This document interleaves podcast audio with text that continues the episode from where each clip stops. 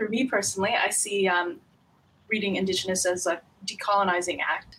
Uh, whether it's about intergenerational trauma, speculative futures, colonization, resilience, family, or just everyday joy, books by Indigenous authors bring perspectives that are not part of um, many of our lived experience, and it can't be found anywhere else. Welcome to Keep It Fictional, a weekly podcast for book lovers by book lovers. Build your to be read list with Sadie, Liz, Virginia, Fiona, and Corrine from the Port Moody Public Library. Warning this podcast contains strong opinions and may cause an increase in your library holds list.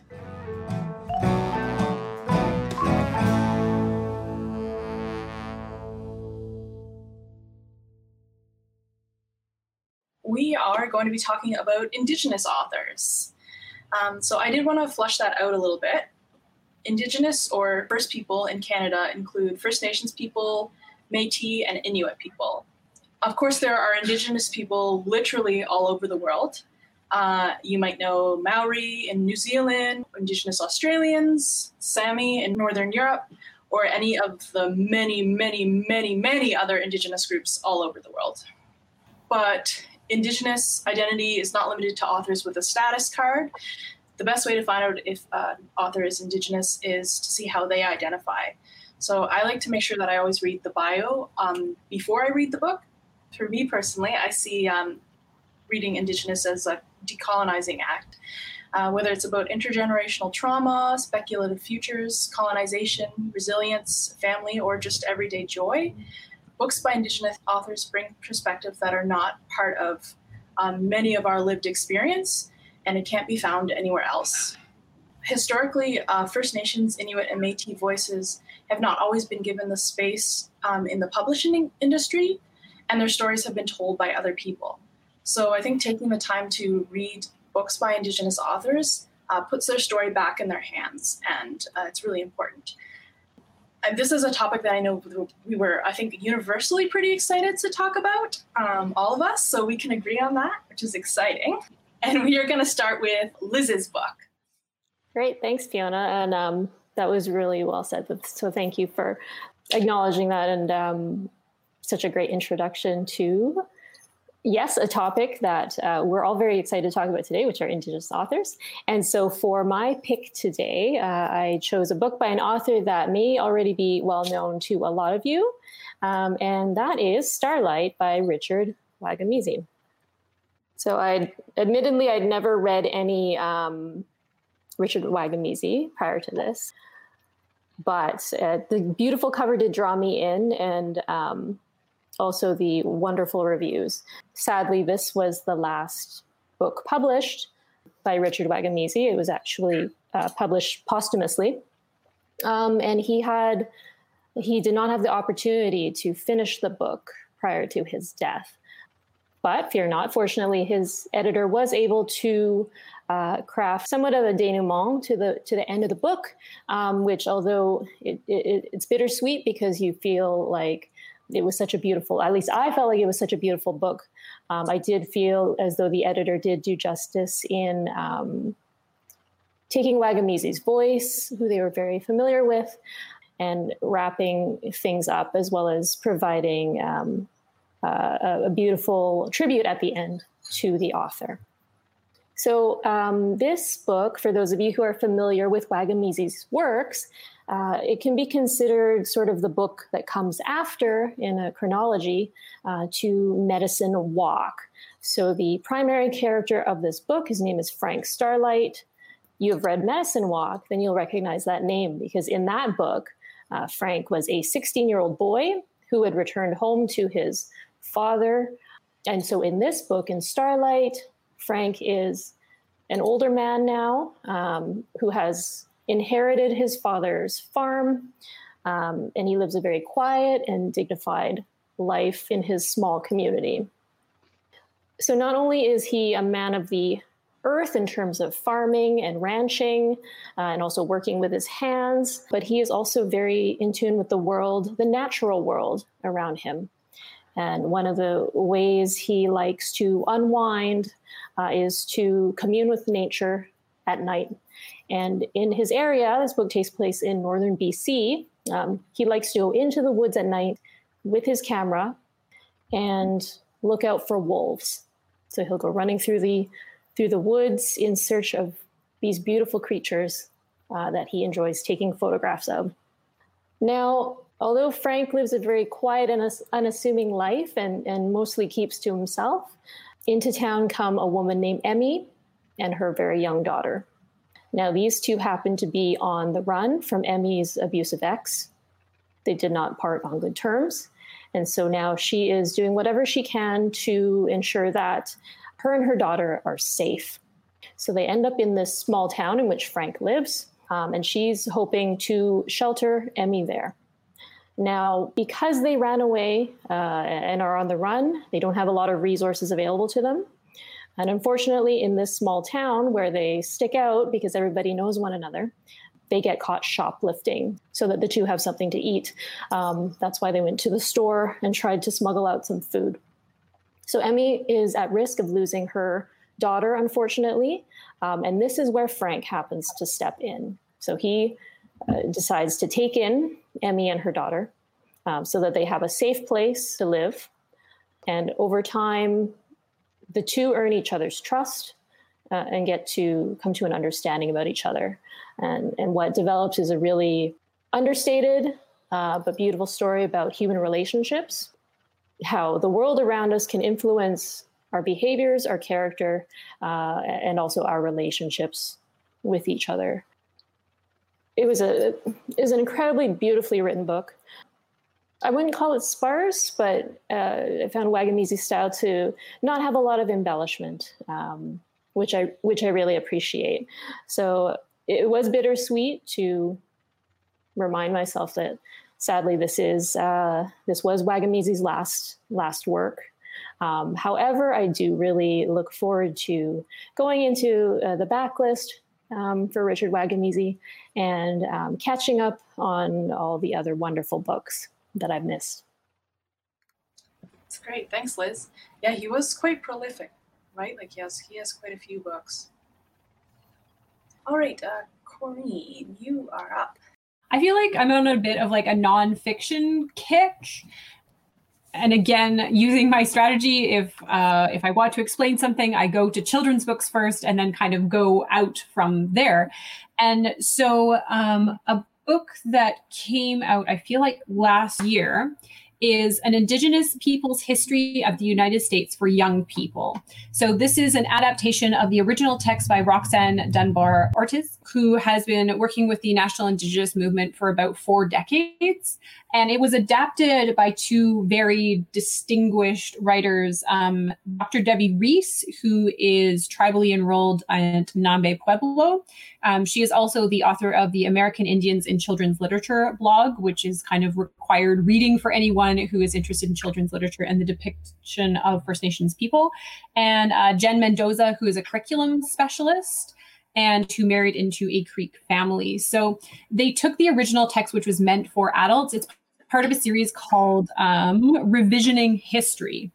So it takes what is the the narrative of American history and examines it from different, often uh, marginalized points of view.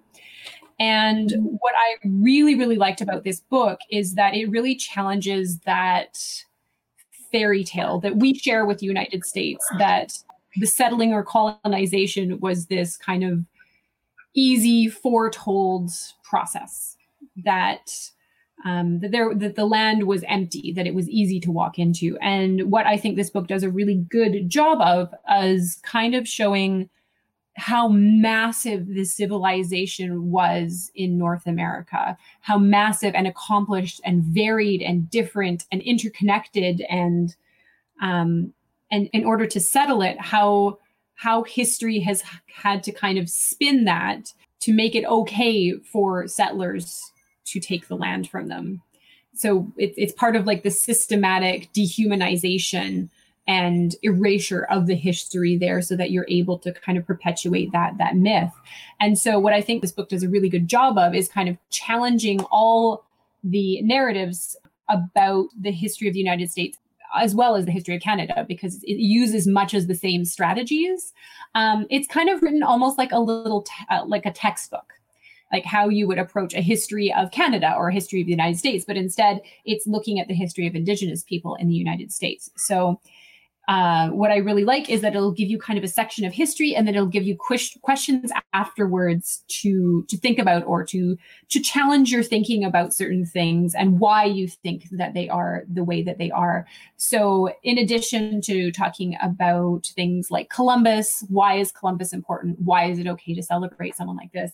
They take on different things like um, sports teams with with racist names. Why is that okay? And really get you thinking about things in a way that if you are from a settler heritage haven't really had to consider that perspective. So i, I love that it, it is a history. So it, it, really does chronicle that whole history from uh, pre-contact up to standing rock. So it traces that line of resiliency that line of, of strong leadership of people constantly fighting against that narrative and fighting against white supremacy. And it takes it all the way up to kind of current day. And i love that it has those those extra questions that really get you thinking and challenging your own wildly held beliefs because the history that we have been taught often is a fairy tale that benefits a certain group of people. And so books like this um, are so important to challenge us and to see what really happened beneath the surface and why. So I really uh, encourage, um, if you're looking for a great book for middle schoolers or for high schoolers to start looking at Indigenous history, um, this is a good one to start with. Sounds like a really important book. Like you were saying, Corrine, with the focus on resilience, that's something that I really like about Indigenous literature is I feel that's often a focus. And while there's always discussions of very difficult topics, it's really those these books are proof of resilience. So the book that I chose was A Mind Spread Out on the Ground uh, by Alicia Elliott. And uh, Alicia Elliott is a Tuscarora writer who moved to Six Nations Grand River Reserve uh, when she was 13 and this book is a collection of autobiographical essays on trauma, colonial legacies, identity, and family. And I actually listened to the audiobook version, which uh, is narrated by the author. Um, and I would definitely recommend it because it was very powerful to have her essays uh, come from her own voice. And it's definitely a book that I want to read again, like maybe listen to it again and then read it again and then buy it so that it's there and I can look things up every time I think about it. Like I just don't feel like I was able to absorb the complexity of it the first time.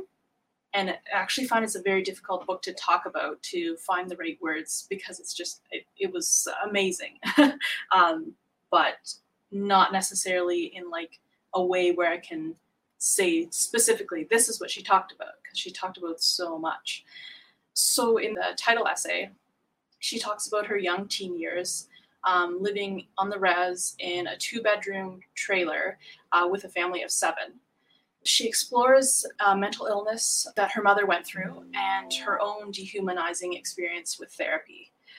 Throughout the book, she really centers the conflict in her life created by having a Haudenosaunee father and a white Catholic mother, and how in herself, with uh, that mixed heritage, uh, she became both the oppressor and the pre- oppressed.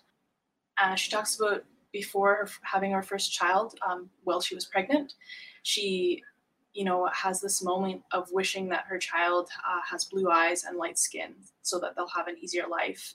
Well, at the same time, in her life, she's also trying to reclaim her language, her Tuscarora language, and her culture. And just that her life is constantly filled with these these contradictions these things that don't seem to fit together. Um, but she doesn't tiptoe around the fact that that is a cause of colonialism and i really appreciate that that she doesn't she doesn't internalize that blame that she's that she's able to to call that out and i think it's a really powerful part of the book uh, part of the essays um, the book is really resilient and beautiful and although it's not the meaning of the title of the book, I really felt like I was observing a mind spread out, on the ground. Uh, she really lets you into her her thoughts fully and doesn't back away when those thoughts are conflicting or confusing and like she's just such an amazing, beautiful writer. I don't have the words to recreate like how she writes, um, but it's it, I definitely encourage you even to uh, I think some of her her essays are available online, like even to like just check out one of her essays and see if you enjoy her writing style because uh, it was uh, a big turning point for me in my reading of just recognizing how much I appreciate um, authors who who let you into their mind in that way. Um, yeah, so I enjoyed it a lot. Right. So I think Virginia is going to talk next. I'm mm-hmm. very excited to hear about this book. Well, I'm glad you're excited. I'm pretty excited about this book. And I have to thank Liz for recommending this book to me. Um, I think earlier we talked about how the publishing industry could really do a better job in publishing own voices books. Um, and I was talking to Liz about how few I was able to find in the genres that I usually read. Like, I'm a big speculative fiction fan, so fantasy, science fiction, horror are the genres I usually read. So, I was kind of having a hard time finding uh, books by indigenous authors in those genres. Um, so Liz suggested this book um, to me, and good choice, Liz. Thank you again. Um, so the book that I read for this category is Moon of the Crusted Snow by Waubgeshig Rice. The author is also a CBC host, and he does the Up North show in uh, northern Ontario, and he divides his time between Sudbury and the Wasauksing First Nation, where this book is set. So this is a dystopian novel, so a word of warning here that some of the things you're going to read about may be a bit too similar to what we are experiencing right now. So, uh, if you are not quite ready to read about a dystopian world, uh, save it for later. It is uh, a really good book, so um, read that later. Um, so, the book opens with Evan who is uh, out hunting and getting ready for winter. Now, in the Wasauksing First Nations, you know, they do have like a lot of the modern conveniences like picking up food from a grocery store and you know TV, cell phones and all that but they're also taught to be self-sufficient and continue sort of their way of life of the Anishinaabe people. So most of the people in the community will go out hunting just before winter to ensure that there is enough food for the family and not just for your own family but also others in the community um, because you you take care of each other. So here's evan you know he just caught a moose and he's packing up and ready to go home. And when he got home he realized that it was eerily quiet. And then he noticed oh right the tv is off. Why is the tv's off? Like that's it's always on around this time. So um, that was a little strange. And his partner Nicole came out to say that they actually haven't had a satellite signal all day, which is not unusual, you know, annoying, but not unusual, you know, especially in the winter in like and right now there's like a big snowstorm going on outside. So yeah, that's not unusual that they could lose a signal. Well, it's gonna they figure it's gonna come back tomorrow. They woke up tomorrow the next day and uh, they noticed that the clock is off and then the fridge is not working and it seems like they have lost power entirely. And again, not too unusual, and you know, they're not too concerned yet. It is winter after all. But after a few days of no power, people are starting to get a little antsy, you know, and the local grocery store is pretty much like out of food because people are starting to stock up. The phone lines are dead, and so they couldn't really contact Hydro to find out what's going on and when power will, will be restored. So to calm people down, the council meets and they talk about like measures to make sure everyone is taken care of. You know, maybe they need to start doing inventories of what people have. Um, they are thinking about like let's get the generator going to make sure that the food that we have are not spoiled. And they're gonna start asking people to conserve energy to make sure they can last a few weeks at least. You know, they do have a delivery of diesel coming, but again with this non-stop snowstorm, like who knows whether they will get supply and when they will get it. So they want to make sure that they're prepared, um, at least for a few weeks. And then one day they were out there like plowing snow and clearing off the roads, and they noticed two vehicles approaching. And it turns out they were two youths that have gone to a nearby town to go to college. And when they showed up, they were in tears. they were so glad to manage to find their way back home. And then they told them what happened outside. It is not just here, but apparently there is a blackout everywhere. And it's just chaos out there. You know, the school said, you know, stay put, stay in the dorm, but they realized they they really should get out now, you know, because um, things are getting ugly out there. And so they stole two snowmobiles and they left the school while they still can. So now they know no supplies is coming for a long, long time, and they have to figure out like how they can keep each other safe. So what else can they do? So they're gonna have to get everybody together and to figure this out. And of course, while they were planning for the snowstorm, another visitor showed up, and this time is an outsider, an outsider that is to bring chaos to them. As mentioned, this is a dystopian novel, so what's happening in the story is is bleak, is awful.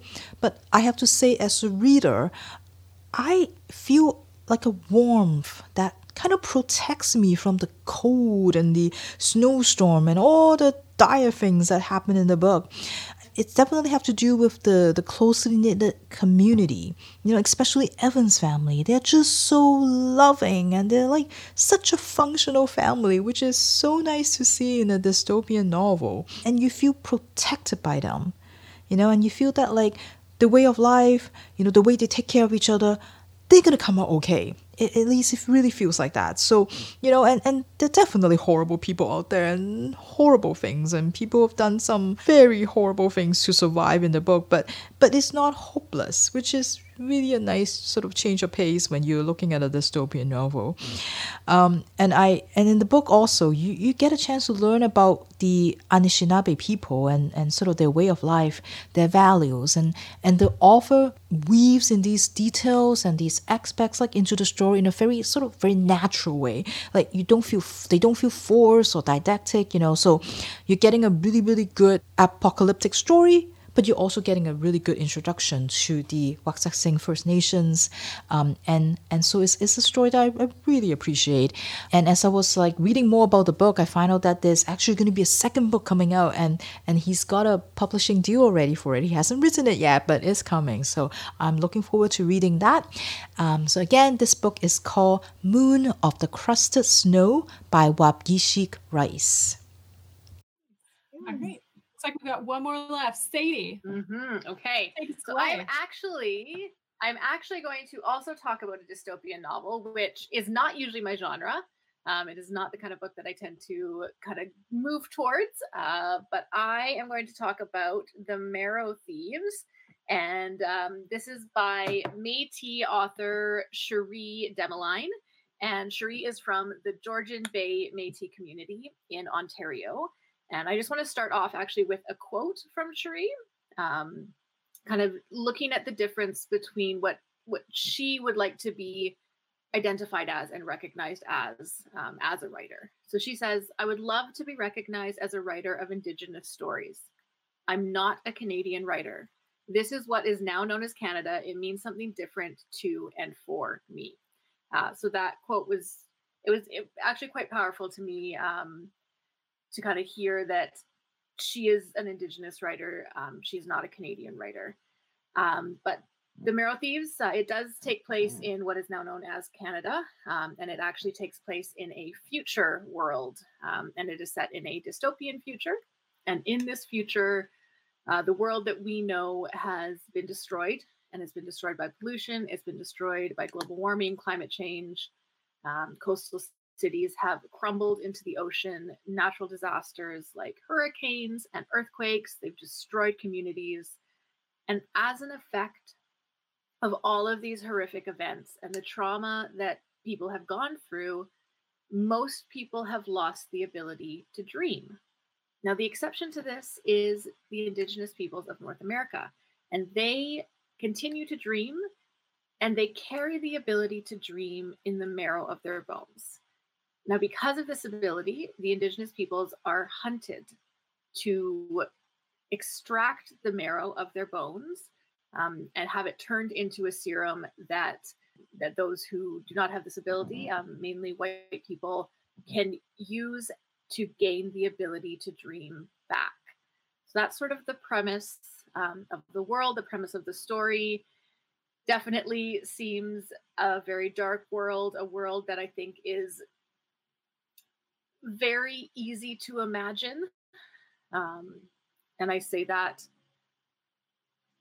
that I recognize how how hard that might be for some people to hear. Um, but I think that it is a world that, looking at the way our world is now, it is easy to see how we could get um, to this world. So the story begins with two brothers, Francis or Frenchie and Mitch. Their parents have been lost um, to what are called schools. Now, these schools are where people are taken to have their bone marrow extracted. And these schools are very strongly based on the residential schools. Um, they've taken that idea and they have brought it back and turned it into these centers where they take Indigenous people to extract their bone marrow from them. Uh, so they've lost both of their parents to these schools and they are now on their own. So they are hiding in a treehouse, and Mitch has just found a bag of Doritos, and they're both very excited about this. Uh, but when they open the bag of Doritos and start eating it, they are discovered by a group of recruiters. Recruiters are the people who go around searching for Indigenous peoples and taking them to the schools. So, in order to save his younger brother's life, Mitch sacrifices himself, allowing Frenchie to get away.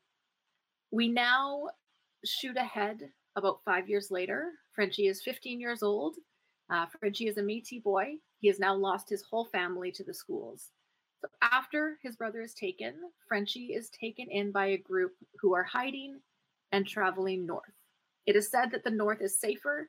It is said that the indigenous communities in the north have found a way to survive and have recreated the communities that were lost in other parts of the country. So the group is led by an Anishinaabe man named Miigwans, and this group kind of becomes Frenchie's found family on this journey. Uh, so as the story goes on, him and his family continue to journey north.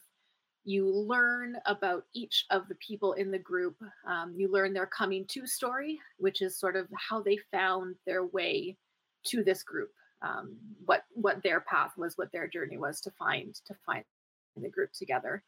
Um, now, as I mentioned, I don't tend to read a lot of dystopian fiction, uh, but I found that similar to what Virginia was saying, uh, well, on the surface, this was a very dystopian story. Um, it was a story of survival.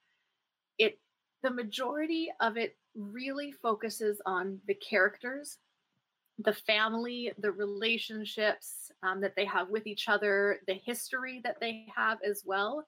Um, it focuses on the lost languages of the indigenous people and how they are trying to find their community again, how they're trying to rebuild that language, how they're trying to rebuild the stories and the histories um, that have now been lost. And it's similar to what Virginia said. It is actually, I found an uplifting story. Um, it was definitely a tearjerker. Um, I'm finding, Corrine, that I might be closer to you, where I do tend to cry at uh, more books than I thought that I did. Um, uh, but it, for for different reasons, I think. So it was not super sad. Um, the ending does kind of uplift you, which is which is wonderful. The characters are so strong. Um, there's there's kind of playfulness to it. Uh, Frenchie, there's a young woman, Rose, who comes into their group who Frenchie has a crush on. So you kind of experience that teenage crush um, and a bit of romance as well, and, and kind of navigating that whole thing. Um, but it's, yeah, it was a very powerful book. It was a very interesting and compelling book. And I would recommend it 100%. Fantastic. And a Canada yeah. book, if I remember. It is, yes. Yeah. 2018 Canada Reads uh, selection. Yeah. Mm-hmm. yeah. Um, thank you uh, on behalf of everyone for this little book chat. Enjoy your reading. Thank you for listening. If you like our show, please tell a fellow book lover about it. You can find a list of all the books we discussed in our show notes. Join us next week for another fun book chat. Until then, keep it fictional.